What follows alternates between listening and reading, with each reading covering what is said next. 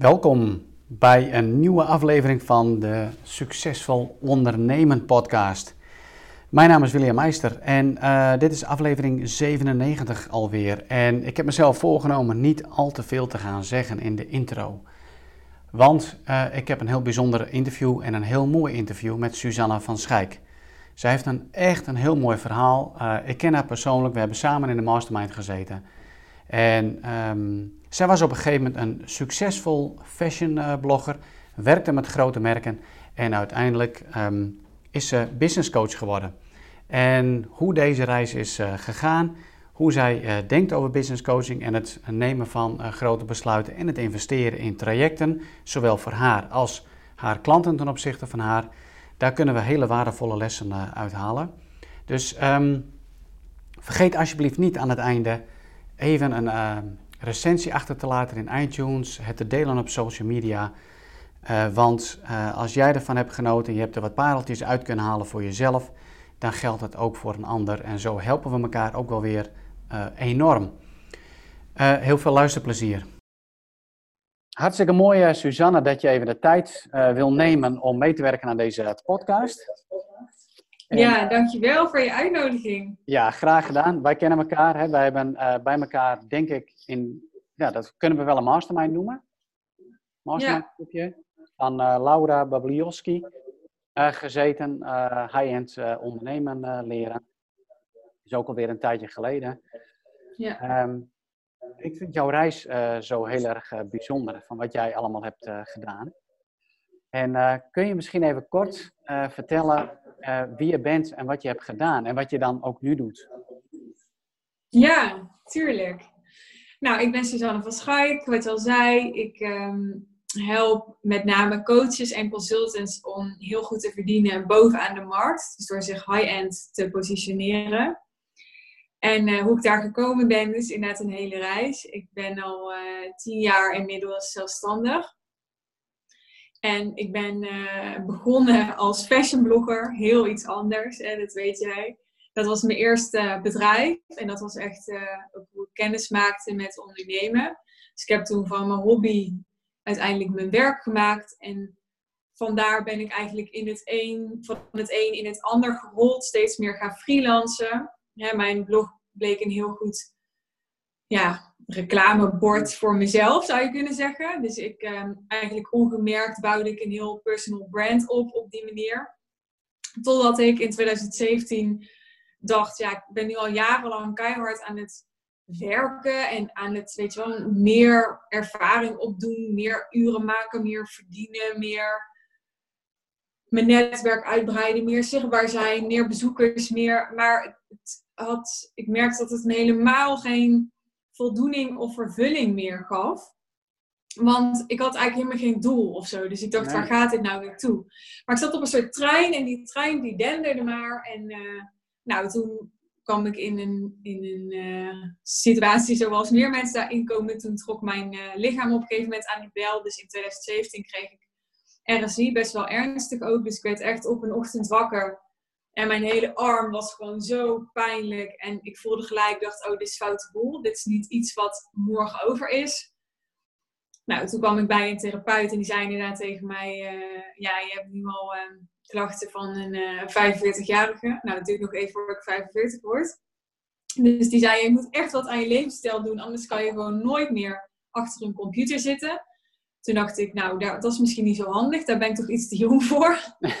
Dus toen, dat opende wel mijn ogen. Dus ik had al langer het gevoel, er moet iets veranderen. Maar dat was toen de noodrem. En toen, uh, ja, toen ben ik in de persoonlijke ontwikkeling hoek terechtgekomen. Dus toen ben ik gaan lezen, podcast gaan luisteren, naar seminars gegaan. Hè, dus helemaal mezelf suf gejournald op wat wil ik nou echt en waar word ik blij van en waar ben ik goed in, wat kan ik. En, uh, en ja, dat, daar heb ik wel wat antwoorden op gevonden. Maar uiteindelijk, ja, daar geloof ik dan in, weet je, antwoorden zitten niet uitgekristalliseerd in je hoofd. Of ook niet, in, niet eens in je hart. Dus je hebt wel een gevoel van, oké, daar moet het heen. Maar ja, toen, wat ik in ieder geval wist was, oké, ik wil een uh, ik wil gaan coachen. Hè, want ik merkte dat ik wel een bijzonder verhaal had al. En dat elke keer als ik aan anderen dat verhaal vertelde, dat ze iets hadden van, wauw, hoe heb je dat gedaan? En, en kan dat zomaar? En, en hoe dan? En, dus ik voelde wel, nou, daarin heb ik echt wat toe te voegen in de wereld. Maar ik had ook best wel suffe associaties bij een coach, weet je wel. Dus ik dacht, nou, maar ik wil wel ook echt ondernemer zijn, weet je. Ik wist wel inmiddels van, maar ik ben ook vooral ondernemer. Dus ik had wel mezelf wat je deed was wel heel succesvol toch, hè? Binnen de fashionwereld als blogger. Want je hebt ook met grote ja. merken uh, wel gewerkt. Ja, ja. Maar die succes gaf je dus echt niet die voldoening waar je van binnen naar op zoek was? Nee, nee. Omdat, uh, nou eigenlijk met name omdat ik keihard werkte. Ik heb echt jarenlang, ja, het klinkt echt insane, maar ik denk echt wel 100 uur per week gewerkt. Was natuurlijk, weet je, ik was jong, ik had geen, uh, geen kinderen of zo, weet je wel. Ik had wel een relatie, maar ik, ja, mijn werk was met alles. Daar identificeerde ik me helemaal mee. Weet je, ik was geen stapper, ik was niet, dus ik was altijd met mijn werk bezig. Maar op een gegeven moment dan ga je natuurlijk je afvragen van, maar waar doe ik het dan voor? Dus je bent iets aan het opbouwen, maar voor wat dan? Snap je? Dus ik had helemaal geen tijd om te genieten van wat ik eigenlijk aan het doen was. Ik was alleen maar vooruit aan het denderen en dat was echt mijn probleem. Ja, maar je werd dus echt stilgezet door die RSI. Ja. Zie je dat dan misschien ook wel als een knipoog van, uh, van het universum? Van uh, we zetten Suzanne even stil? Zeker. Of, uh, ja, ja. Oké, mooi. Ja. ja. Ja. ja. En dan kom je uiteindelijk bij het coachen terecht. Ja. Door, door het lezen van en, pers, pers, personal development books, seminars en enzovoort, zijn er bepaalde mensen en of boeken die jou enorm hebben geïnspireerd toen? Die iets bij jou iets nou, wat, gemaakt? Ja, wat echt wel voor mij uh, life-changing is geweest, is toen ik uh, in 2017 naar Maximum Potential ging van uh, Michael Pilarczyk. Oh ja. Dat, ik weet niet, ben je daar wel eens geweest? Nee, ik ben er nooit geweest. Veel over gehoord, maar nooit geweest. Nee. Ja. Nou, ik, ik ben er daarna nog twee keer geweest, dus ik ben er drie keer geweest. En dat was, uh, ja, de derde keer was het al heel anders dan de eerste keer. Maar die eerste keer heeft het zoveel indruk op me gemaakt. Ik uh, was Michael net gaan volgen. Ik had zo via via zijn podcast ontdekt. En ik vond zijn verhaal, dat vond ik zo intrigerend. Dat hij dus 2 miljoen schuld had. En gewoon daar weer helemaal uit is gekomen. En ik dacht echt, nou, van die man moet ik leren. Want als ik 2 miljoen schuld zou hebben, ik zou echt nou. niet meer weten wat ik met mijn leven aan moet. ik, ik zou heel erg zielig worden. ja, precies. Ja. Dus ik vond het zo bijzonder. Dus ik dacht, nou, dat, dat... En hij had het elke keer in die podcast over, ja, en we hebben in juni weer Maximum Potential, we hebben in juni weer Maximum Potential. Maar dat was geloof ik iets van 600 euro. En ik vond dat toen ook zoveel geld.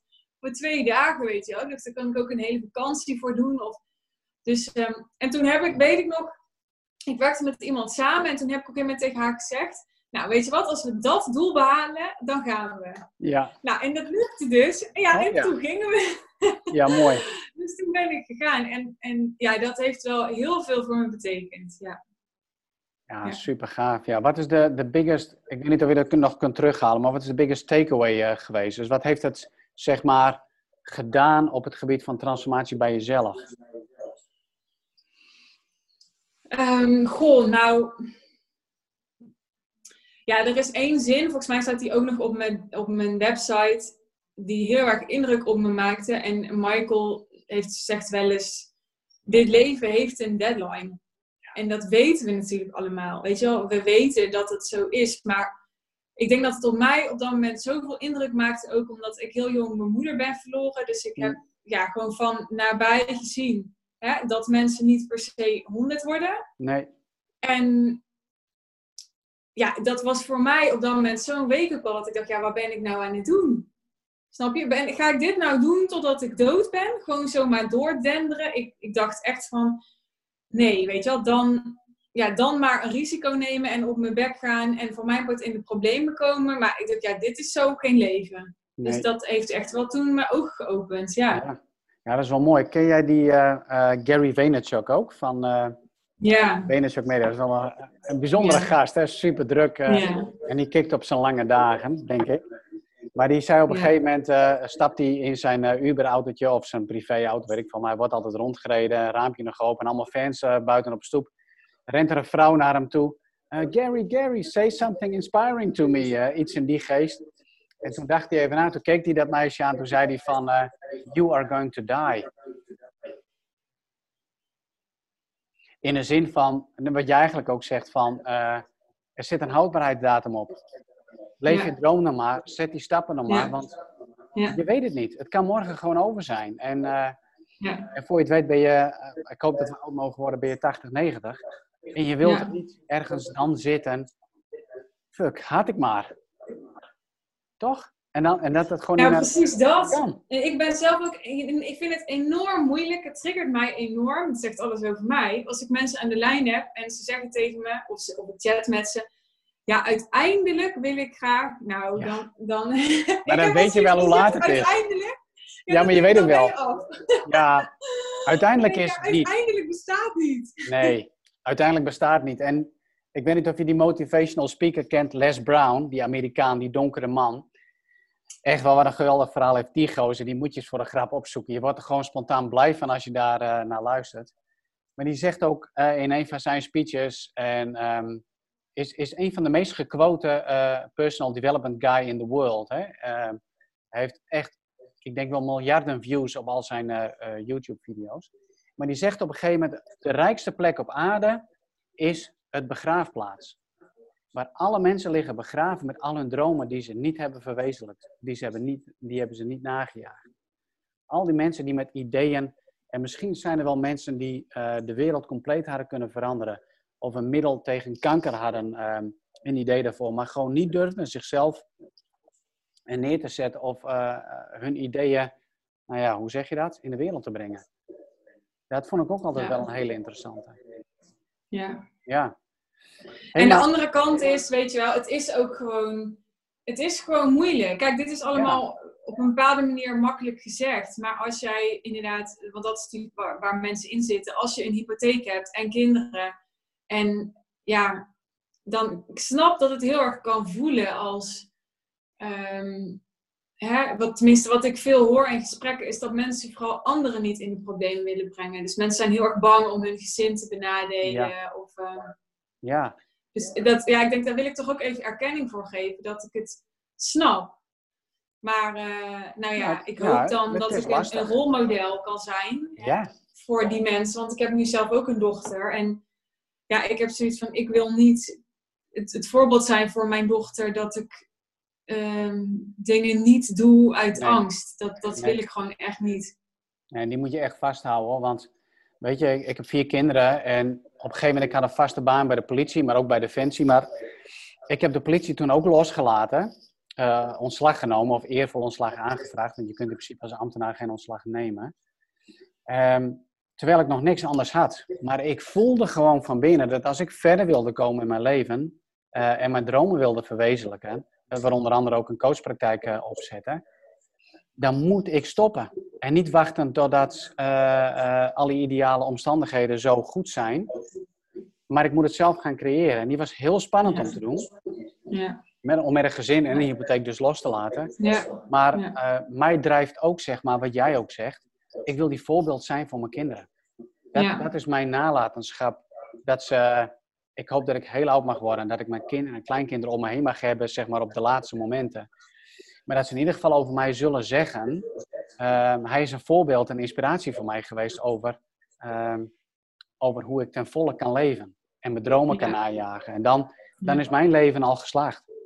Ja. Dat is mijn grote why. Dus ja, daar wil ik zoveel mogelijk mensen ook in oproepen om dat uh, te doen. En dat doe jij ook.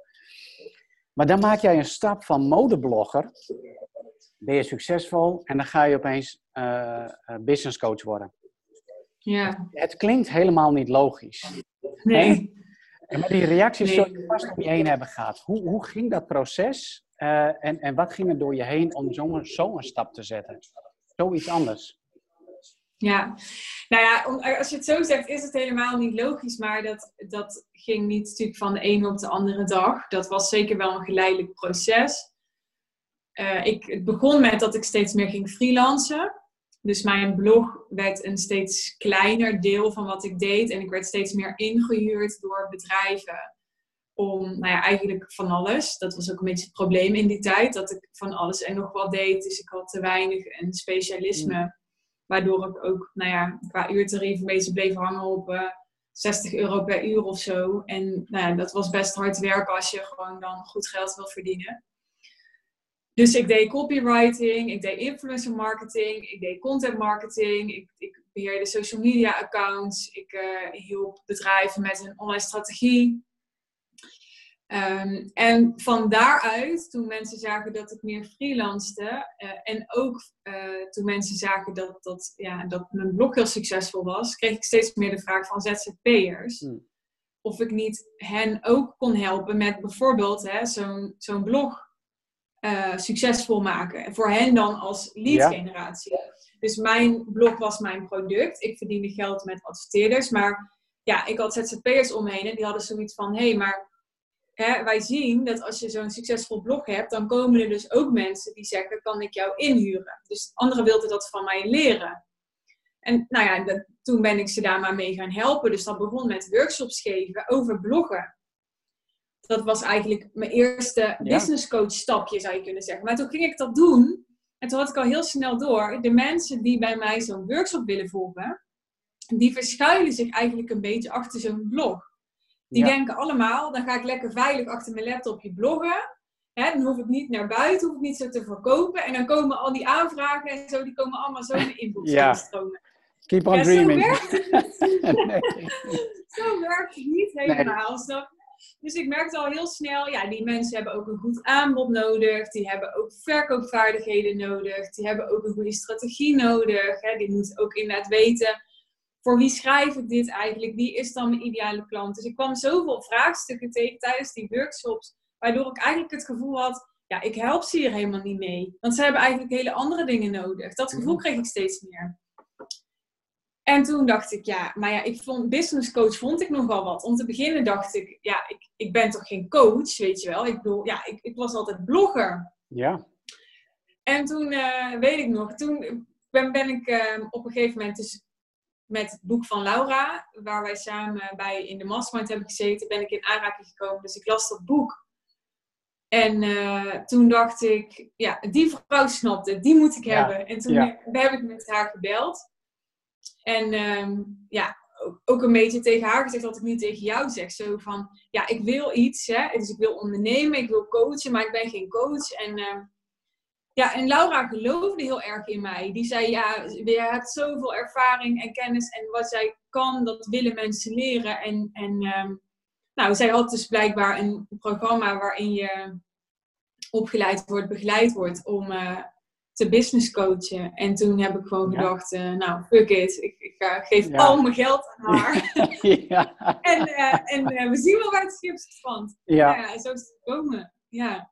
ja, leuk man. Ja, en dat is, dat is ook zo mooi dat je dat dus, ehm, dat je de moed hebt, of laten we zeggen maar de bal in je broek hebt om zulke investeringen te doen. Ja, ja. Nou, maar dat vond ik niet eerst onderdeel. Ja,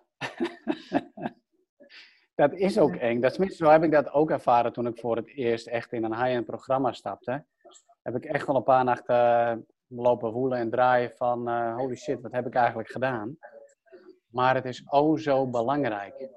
En, ja. Uh, en dat vind ik zo mooi bij jou, is dat je zo'n overstap maakt van de, van de, van de modebloggen, uh, waarin je best wel succesvol bent, maar wel heel erg druk. Je gaat naar het business coach toe. En je kunt eigenlijk uiteindelijk maar uh, succesvol zijn als coach als je ook in jezelf uh, gelooft. En dan mhm. besluit je niet gewoon een, um, een gewone business coach uh, te worden, die misschien voor 70 of 80 euro per uur mensen helpt. Nee, je biedt gewoon high-end programma's aan. Ja, ja, nou goed, maar dat is ook iets wat ik natuurlijk heb moeten leren en heb moeten opbouwen. Hè?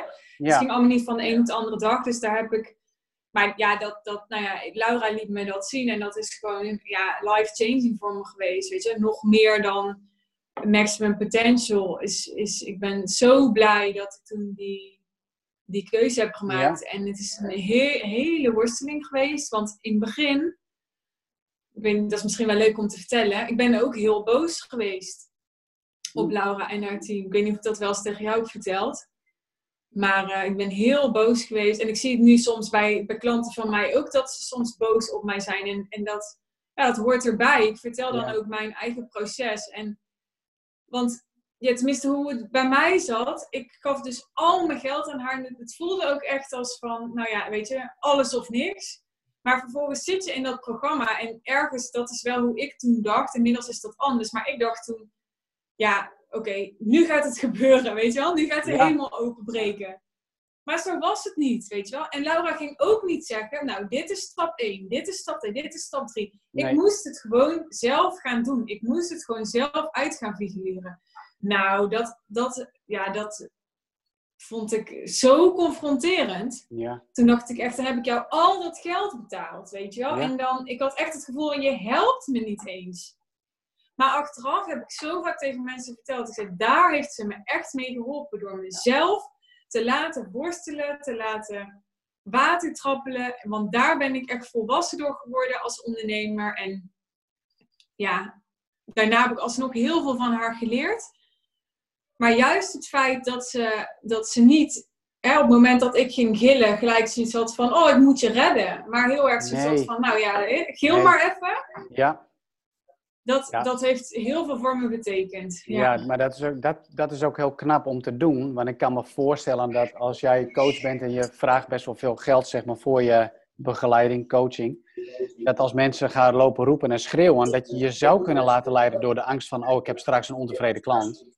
Maar dat je weet dat ze door een proces heen moeten om, ja. om wortel te schieten. Ja. Nou, dat is knap. Ja.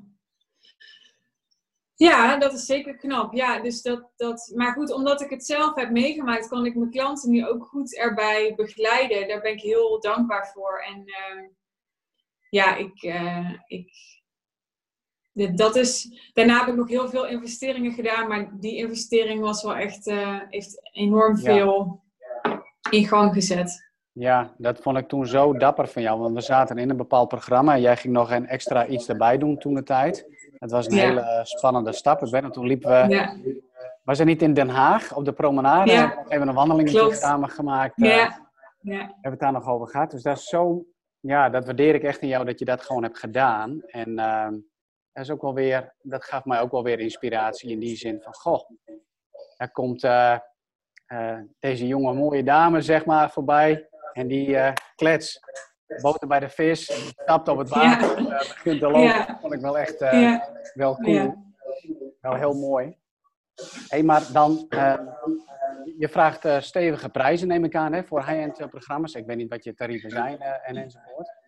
Maar wat, welk voordeel zit er nu eigenlijk in voor de mensen die daar instappen? Dus als het gaat om high-end ondernemen en, en, en trajecten verkopen, wat zijn eigenlijk voor jou als verkoper, hè? Ook voor degene die instapt?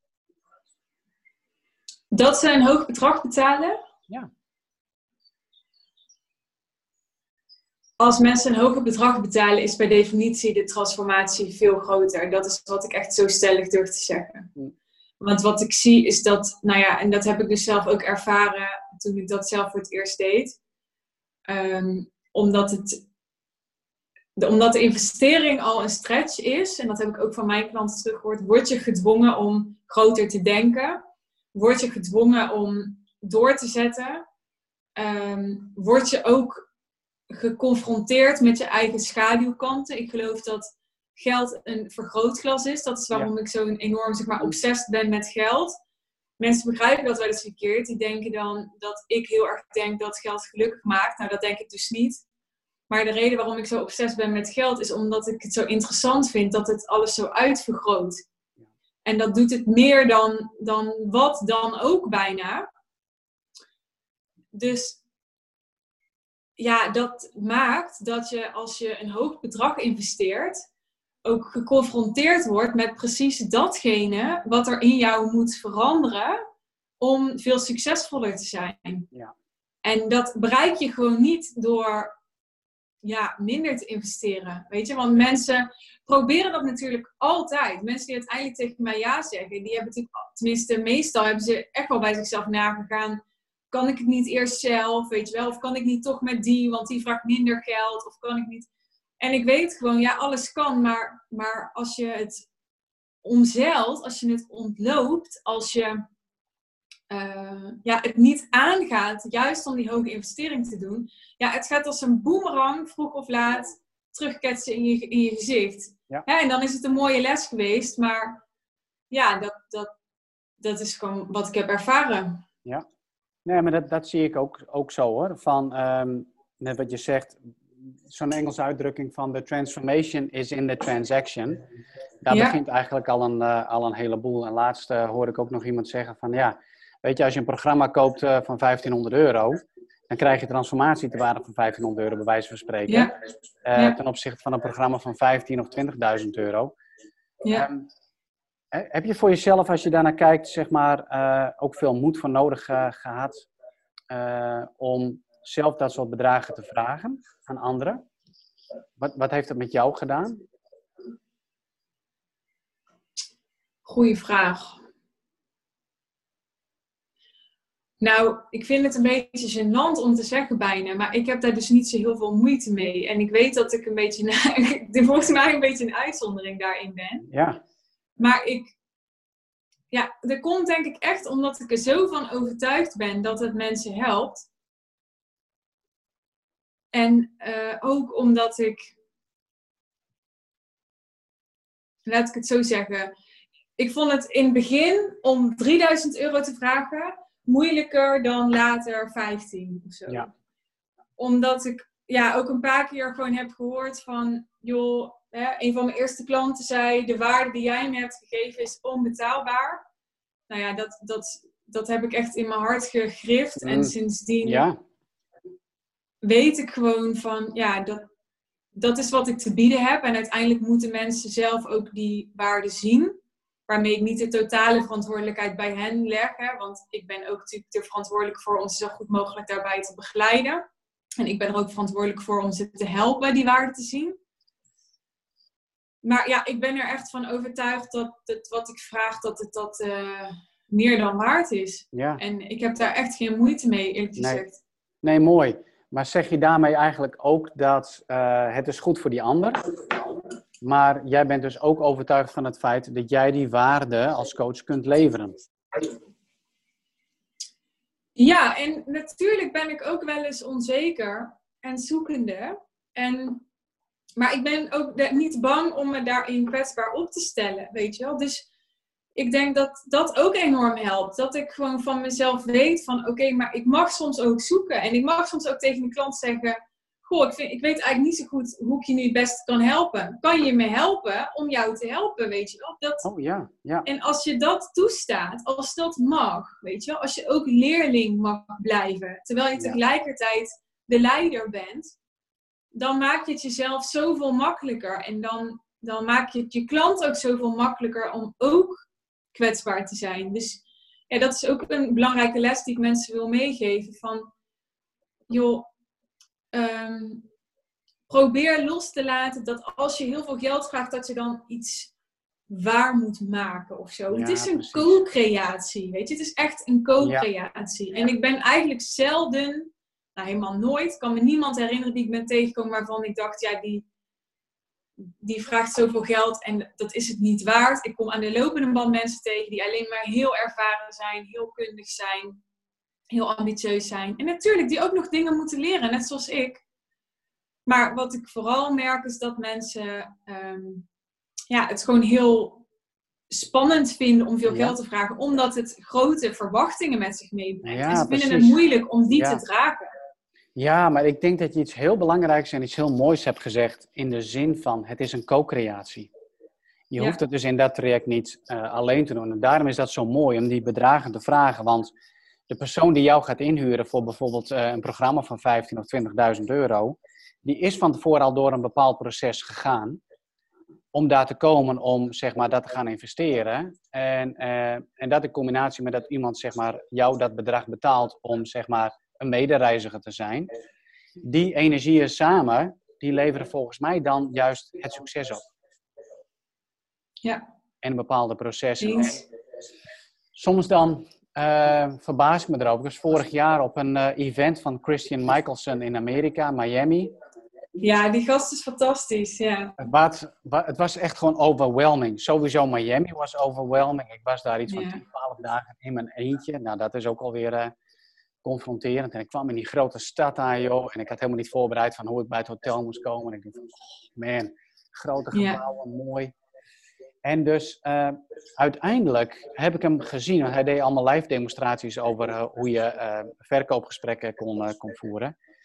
Verkocht hij een VIP-dag live op het podium voor 100.000 dollar. Dit is dus een. VIP-dag. En die dag die Ja. kun je dus ook niet in één keer afnemen. Dat zijn twee gedeelten. En het zijn niet echt volledige twee keer vier uren die je krijgt. Ehm, dus dat was wel heel bijzonder om eh, te zien. En ik heb toen op het punt gestaan om in zijn mastermind te gaan deelnemen. En ik ben afgehaakt uiteindelijk omdat ik te bang was om eh, mezelf daaraan te committeren. Maar ik denk wel eens Dat is heel eerlijk. Ja, nee, ik, ik durfde het gewoon niet. Ik zag dat bedrag op een gegeven moment staan bij het inschrijfformulier. Het was iets van eh, nou, omgerekend 50.000 eh, ehm, euro. Zijn mastermind hè, voor een jaar. En dan, dan komen alle Ja. vliegticket en verblijfkosten daar nog overheen. Ja. Ehm, dus ik kreeg opeens paniek en ik, eh, en ik durfde het niet. Maar ik denk wel eens terug van, ehm, en ik weet het bestaat niet als, maar wat, wat zou er gebeurd zijn als ik dat wel had gedaan? Ja. Ja. Want er was een Ja. vrouw uit Afrika die al haar laatste geld en, en geld had Ja. geleend, zeg maar, eh, Ja. is geïnvesteerd om daar te komen. En die schreef zich ook in en had zoiets van, eh, ik zie wel hoe ik eraan kom, maar ik vertrouw erop dat het goed komt. Dat is Ja. een andere Ik mindset. ben ook zo. Ik zou gewoon, als ik iets echt wil, dan verkoop ik al mijn meubels. Ja. Nou ja, precies. Dus, maar dat Ja. is wel de mindset die je moet hebben. Ja. eh, wil je vooruitkomen? Wil je uit die comfortzone stappen? We hebben het zo nodig om Ja. uit die comfortzone te stappen en to stretch ourselves. Dus ja, dat is echt wel eh, ja, een hele belangrijke. Jezelf ook die waarde toe kunnen, maar het ook gunnen van een ander. Ja. Om hem te laten investeren. Ja, Maar wat ik heel mooi vind, wat ik even jou terug wil geven, als ik dat mag zeggen. Wat ik heel mooi vind, is dat, ah, dat je gewoon heel eerlijk tegenover jezelf zegt, ik durfde het niet. Maar ook wat ik voel, is dat je daar ook oké mee bent. Dat Ja. je het op dat moment niet gedaan hebt. En dat wil ik ook even de mensen meegeven, want ik vind het mooi om hier even bij stil te staan. Ik zie het bij beide, zie ik het echt continu fout gaan. Dus mensen zijn A, niet eerlijk tegenover zichzelf. En B, als ze wel eerlijk zijn tegenover zichzelf, dan veroordelen ze zichzelf daarom. oh ja. Terwijl het is helemaal oké dat je het niet hebt gedaan, weet Ja. je wel? Dat is gewoon, ja. ja. Nou ja, goed, dat vond ik even Nee, nou belangrijk. ja, om te mooi dat je dat zegt, maar het is wel een hele belangrijke. En als het gaat dus Ja. over ook een succesvol bedrijf opbouwen en goede prijzen vragen, is eh, het stoppen met eh, zelfveroordeling is een hele Ja, belangrijke. ja. hè? Ja, Dus Ja. eh, hoe kijk je terug op je levensreis? Op je zakelijke reisbeslissingen die je wel hebt, eh, eh, niet hebt genomen. Kijk, als ik mezelf helemaal zo kwalijk neem dat ik niet heb gedaan en ik zou daar helemaal in verzwelgen, weet je, dan ben ik gewoon een slachtoffer. Maar ehm, ik geloof dat alles wel een bepaalde reden heeft. Ik heb er ook heel veel van geleerd eh, door er niet in te stappen. ja, Het heeft me Ja. ook wel weer gedwongen eh, daarop te reflecteren en nou ja, noem het maar op. Dus in, een, in een nabije toekomst zal ik daar op een andere manier mee omgaan. Dus Ja. heeft me ook wel weer eh, veel gebracht. Maar ook zeg maar om het te kunnen verplaatsen in hoe is die worsteling zeg maar, van iemand die op het punt staat te investeren in een, eh, in een programma ja, wat ver boven het gemiddelde ligt. ja.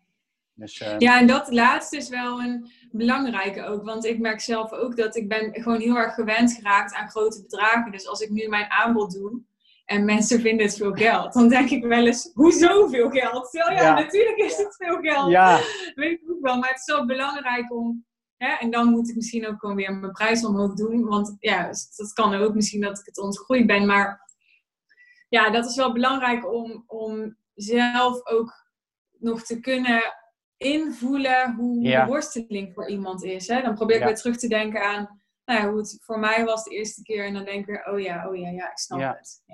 Maar zou je je ook bezwaard voelen als, een, eh, als iemand zich aanmeldt bij jou en die eh, besluit uiteindelijk eh 15.000 euro te investeren, maar dan moet ze echt overal vandaan halen en lenen van haar tante en ouders en, en, enzovoort. Zou je dat dan ook eh, eh, vervelend vinden als iemand... ja, dat is ook gebeurd hoor. Dat is Ja. gebeurd.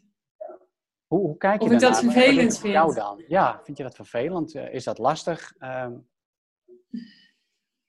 Ik vind dat niet vervelend. Ik vind dat wel uh, ongemakkelijk. Dat zou ik wel eerlijk zeggen.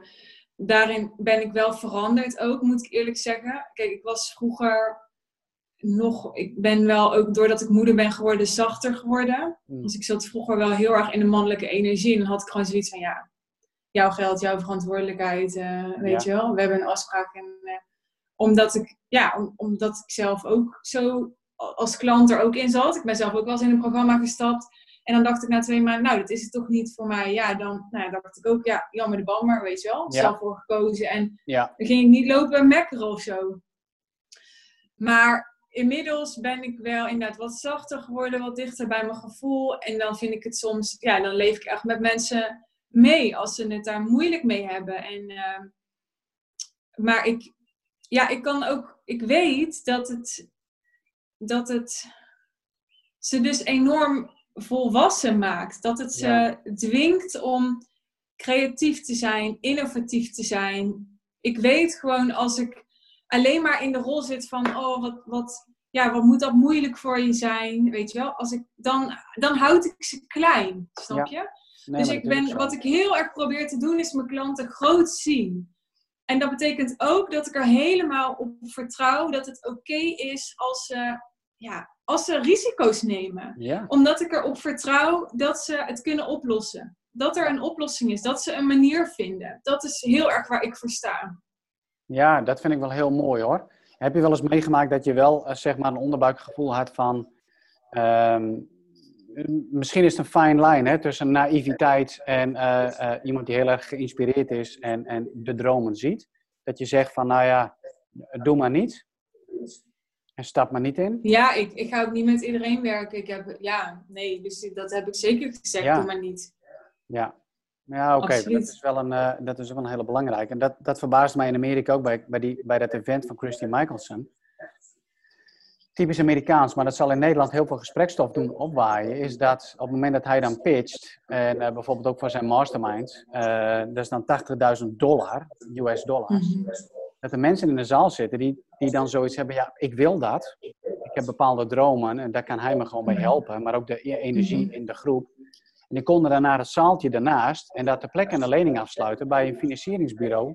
Ja, uh, ja. Die daar, dat gebeurt daar, ja. Dat gebeurt daar. Kijk, in Nederland ja. lukt je dat niet eens om binnen een uur zo'n lening te krijgen. In Amerika is dat uh, wat makkelijker. Ja. ja, en ik had echt zoiets van, jeetje, Mina, waar zit dit op het ethische vlak? Hè? Want ik stel me dat al voor in Nederland, dat je zoiets zou zeggen. Hey, en als je niet kunt betalen, hiernaast kun je een lening afsluiten. Ja. Ja, dat zal, ik denk dat het gros zal verbolgen zijn, toch? In een zaal op een event in Nederland? Ja, maar ik moet wel zeggen, dat vind ik dan weer heel erg Nederlands hoor. Ik zit tegenwoordig zelf ook in een Amerikaans programma en ik, ik echt, er is echt ook weer een wereld voor me open gegaan. Sinds ik in een Amerikaans programma zit, denk ik echt, jeetje, wat denken we toch in Nederland allemaal krom en klein Nou. en uh, wat zijn we snel gekrenkt en op onze tenen getrapt. En, ja. Ja, het is wat dat betreft ik vind een het heel zelf bevrijdend. Ja, Ik vind het zelf heel bevrijdend hoe het in Amerika werkt, maar ja, het vraagt wel, het doet wel natuurlijk een beroep op de eigen verantwoordelijkheid van mensen. En ik snap Ja. wel dat er ook mensen zijn die een beetje tegen zichzelf in bescherming moeten worden genomen. En inderdaad, het is soms een dunne lijn. Ja, ja, het is een dunne lijn. En dan nog misschien wel is eh, iedereen verantwoordelijk toch voor zijn eigen reis. Hè? En de eigen Zeker. keuzes die ze maken. Dus dat is wel eh, echt een hele wereld van verschil. En eh, ik denk dat daarom zo'n jong land als Amerika, tot op zekere hoogte, niet alles is daar perfect. Maar ze laten daar wel zien, zeg maar, eh, hoe bij het succes te komen door ook risico's te nemen. Hè? En met moed eh, stappen voorwaarts eh, te zetten. Ja, dat vind ik wel heel erg inspirerend ook te zien bij de Amerikaanse ondernemers. Het is alles of niets. ja, ja. Dus ook de, Ja. de lengte van de event ook, jong. Echt, het begon op tijd 's ochtends tot soms 's avonds 8, 9 uur. En het ging maar Ja. door, het ging maar door. En ik had op een gegeven moment zoiets, ja, waar is mijn koffie? Oh, dan moet je zelf halen beneden. Daar ga ik gewoon... Ja, Je denkt, oh man. Ja. Weet je, dat moet je in Nederland doen, een koffiepauze overslaan. En dat moet je Ja. zelf regelen ergens. Dus ja, Ja. dat was echt een hele andere wereld. En die mensen die daar zaten, joh, met een honger. Kom maar, kom maar. En ja. grote stappen zetten, was wel heel interessant hoor. Hey, wat, ehm, eh, om langzaam richting een, eh, een einde te gaan. Ehm, stel je voor, ik heb een hele bijzondere knop op mijn laptop en ik kan je nou in verbinding brengen met alle ondernemers uh, in de wereld.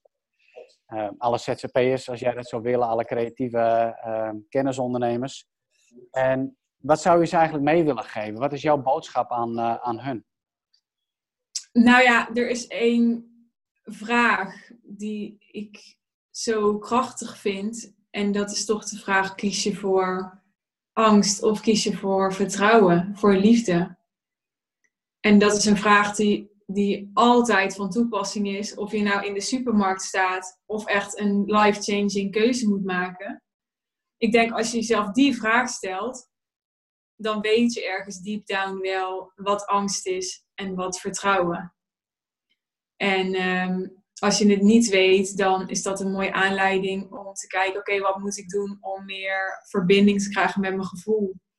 Maar die vraag vind ik zo krachtig. Dus ik hoop dat meer mensen zich dat gaan afvragen. Super mooi. Dankjewel. Dankjewel ook voor je tijd. Dankjewel voor het interview. Ik ga er niet te veel meer uh, over zeggen. Hele mooie einde zo. Jij bedankt.